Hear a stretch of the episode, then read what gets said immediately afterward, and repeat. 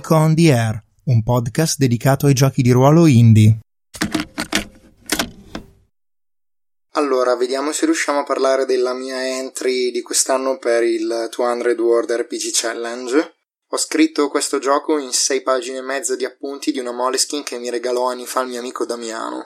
Si intitola Bewitch, uh, non so ancora come scriverlo, ma è un gioco di parole tra Bewitch, essere strega, e il verbo bewitch, che vuol dire stregare, incantare, ammaliare, affatturare, eccetera.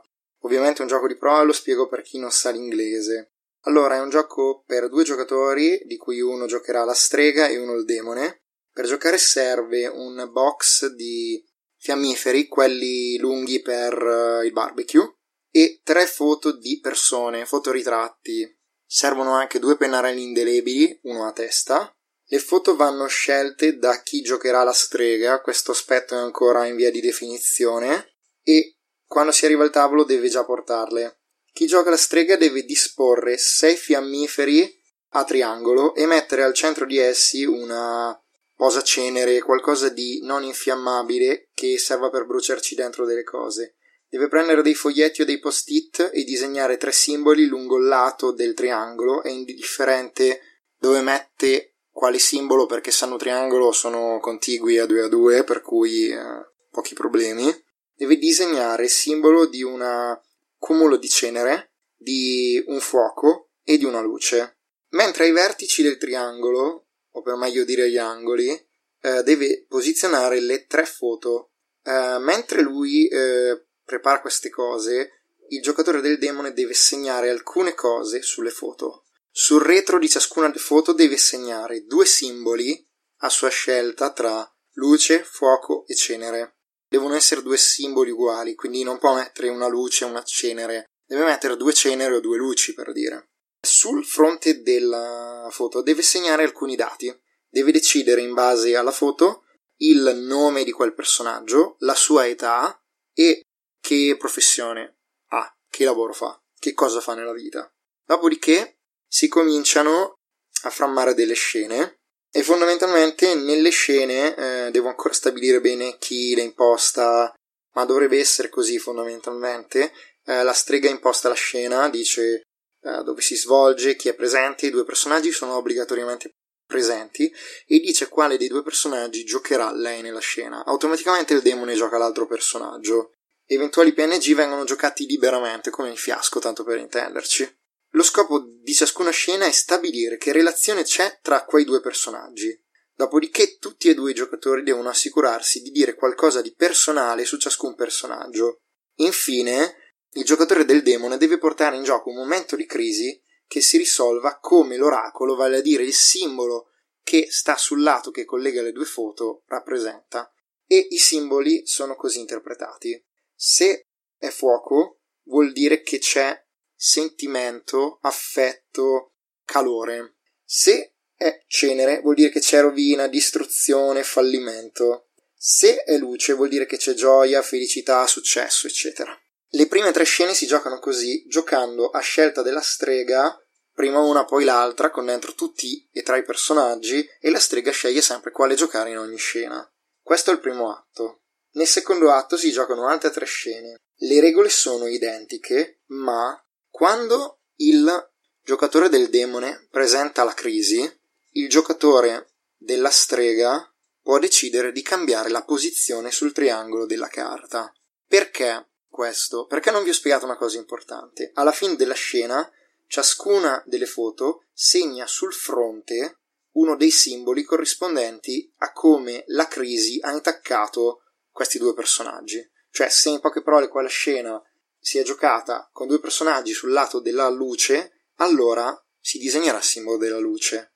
Tanto per intenderci, le prime scene si concludono tutte disegnando i simboli che appaiono su quei lati. Nel secondo atto, invece, come vi dicevo, il giocatore della strega può decidere di cambiare la posizione di uno eh, dei personaggi. In quel caso, la crisi si risolve per il personaggio che è rimasto nella posizione con il simbolo del lato che originariamente collegava i due personaggi, e per l'altro invece del lato attiguo sul quale è stato spostato. Tanto per intenderci, se da una parte c'era luce che collegava i nostri personaggi, ma io ho spostato il personaggio, uno dei due, sul lato del fuoco, beh, per il personaggio che rimane dove era, la crisi si risolverà con luce. Invece il personaggio che ho cambiato si risolverà con fuoco. Non può risolversi con cenere, che è il lato di fatto non interessato dallo spostamento, è l'unico lato non interessato.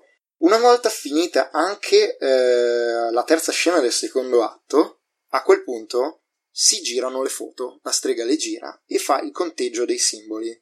Si guarda quanti più simboli ci sono tra fronte e retro. Se una foto ha più simboli di fuoco, allora il finale di quel personaggio sarà fuoco, calore, sentimento. Se è cenere sarà distruzione e rovina, se è bagliore, luce, sarà eh, gioia, felicità, successo.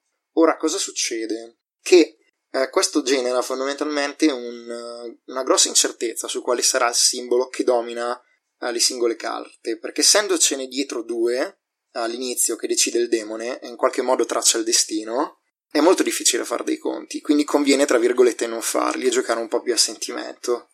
Oltretutto, può anche darsi che una carta sia piena di simboli, per cui uno sia portato a pensare che avrà quel finale, ma poi in realtà il conteggio degli altri simboli scombussola tutto, per cui ho fatto delle prove e può capitare che una carta con uh, soltanto un simbolo finisca per avere proprio quel finale, perché gli altri due finali sono già stati assegnati.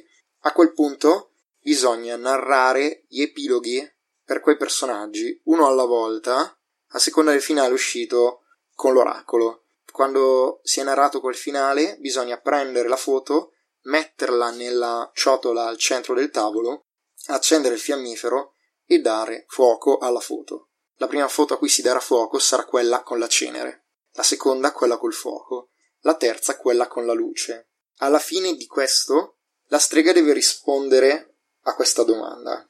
Deve dire chi era lei o lui di quei tre personaggi. Il deone deve dire al giocatore della strega che cosa ha sacrificato quel personaggio per ricevere da lui i poteri. E infine la strega deve dire perché ha accettato questo patto, perché l'ha fatto. A quel punto, e mentre si risponde a ciascuna di queste domande, bisogna prendere i post-it che rappresentano i simboli su ciascun lato del triangolo e dare fuoco a ciascuno di essi, uno alla volta. Alla fine il tavolo sarà sgombro, le foto saranno state tutte bruciate, i post-it saranno stati tutti bruciati e non ci saranno più fiammiferi e la storia starà soltanto nella mente e nei ricordi dei giocatori. E questa è la mia entry per il 200 World RPG 2018.